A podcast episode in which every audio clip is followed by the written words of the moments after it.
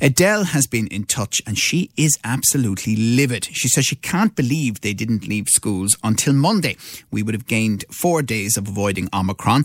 The family near me with four kids are getting it one by one since Christmas, and by the end of it, it's looking like they'll have done 30 days isolation as they don't have it together. One is getting it after the other. 30 days, Adele says. When my child goes back to school, I know I'll end up getting this virus after minding myself for the last two years and taking every instruction and guidance from public health and this government.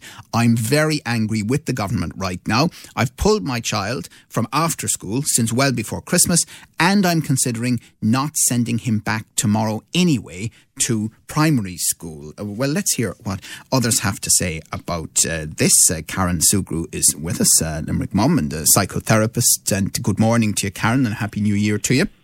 Morning, Joe. Happy New Year to you. All right, so this is tricky, isn't it? It's tricky mentally. It's uh, the strain on people, the uh, physical uh, aspects of uh, getting Omicron, uh, and then you have the juggling that's needed in school, out of school, in uh, childcare, out of childcare.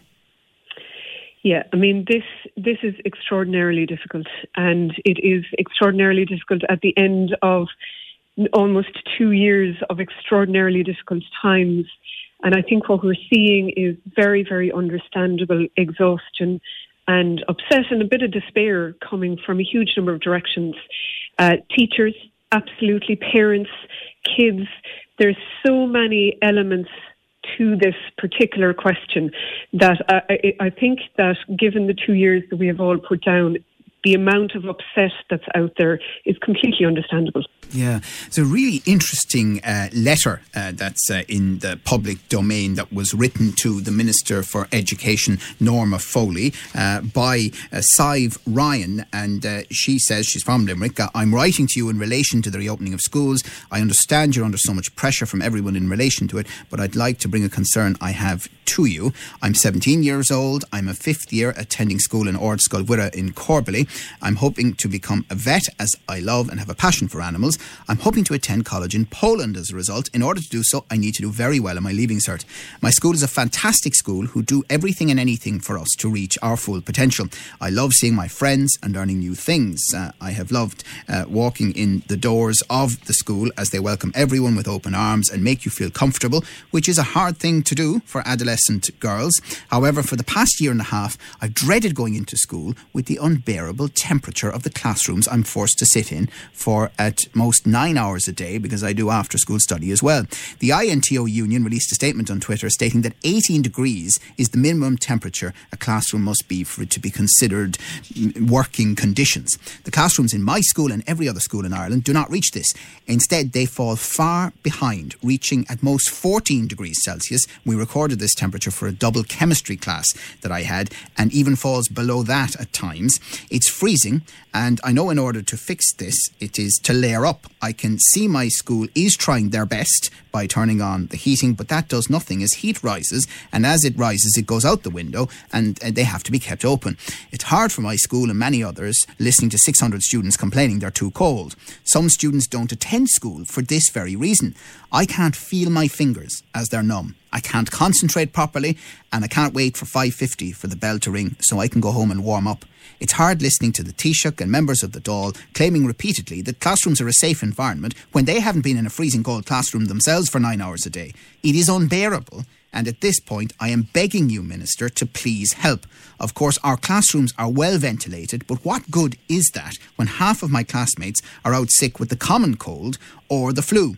Claiming schools are a safe environment is one thing, but not experiencing this cold is another thing. I strongly urge you, Minister Foley, to put HEPA filters into every classroom in every school across Ireland so I and every other person attending school in Ireland can finally enjoy school again, feeling warm and knowing that we can reach our full potential.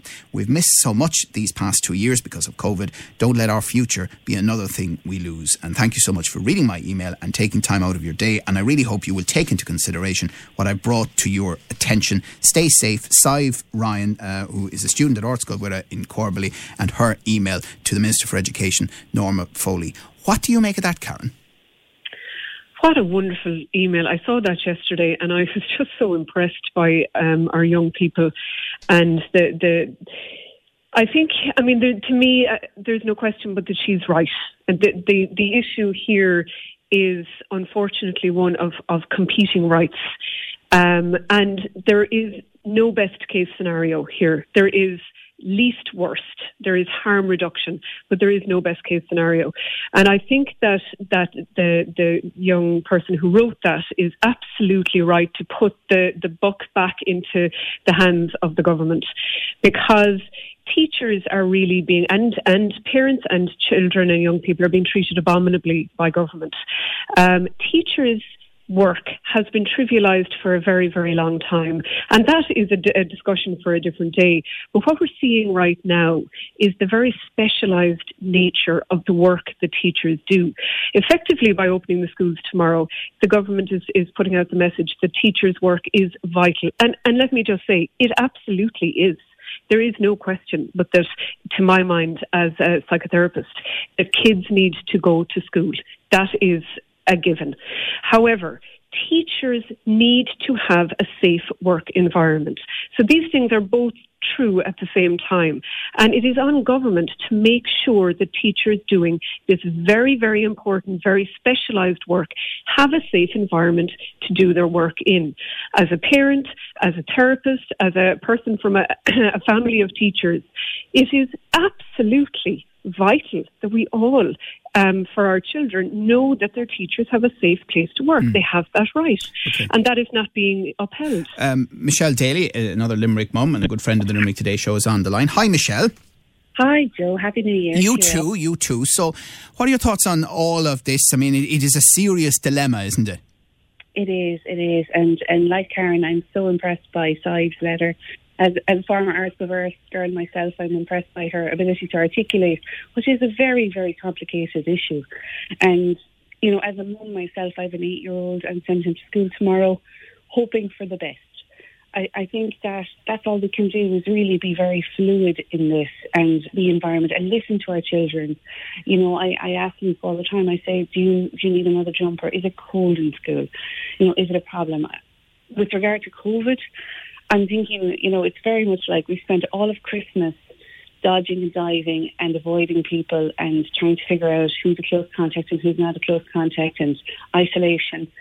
And it's a bit like being in one of those Super Mario Brothers um, games where you're dodging the or Pac-Man or something. I don't know. I, I'm very old school, but you know, you're dodging the, the lasers all the time, and you, you finally get to like January the sixth, and you know then there's a big pool of lasers in school. it, it, it is. I mean, it's extremely stressful, isn't it? I mean, for every mm-hmm. single one of us, for every person uh, listening, just the constant. Oh, have I sanitized? Who am I meeting? How many people am I meeting? Am I going to insult somebody by not turning? All that stuff. It is. It is, and we're trying to do our very best for our children. We want them to be socially, you know, adjusted we want to make sure that we're not doing them harm by keeping them home from school, but we don't want to send them to school if it's unsafe. Um, you know, and I know that the teachers and the principals are doing their very, very best to try and be there to provide the education that our children need. You know, and I, I keep thinking of you know people like Sive, and I have nieces and nephews who are in junior cert and in leaving cert you know, it's very difficult for them. I think that report that came out on Tuesday about, or no, it came out on Monday perhaps, about the effect on our adolescents. I think that's really, really important to take in that we can't just have school closures. But if we don't have enough teachers who are well in the school, how can the school open? Yeah, so I think we need to accept that. Yeah. You know? Yeah, and uh, it feels like we'll end up uh, just bumping along for the month of January. That seems to be the, the government's approach. They've almost factored in the fact that it'll be an extremely difficult uh, month. Yeah, yeah. And I think what they're trying to do is open as many schools as is possible. But if a school doesn't have enough teachers, there's obviously some quota that must be reached for it to be safe yeah. to have children in school. I'd say there's nobody else sitting around the cabinet table who currently would take either the health job or the education job. I suspect they wouldn't be rushing to put their hands up to uh, to replace the ministers in those roles. That's for sure. All right. Well, listen, great to chat to the two of you. Thank you very much for joining us uh, at the start of the uh, new year, first week of January, and uh, that is Michelle Daly and Karen Sugrue. Your views, your news, your Limerick today with Joe Nash on Live 95.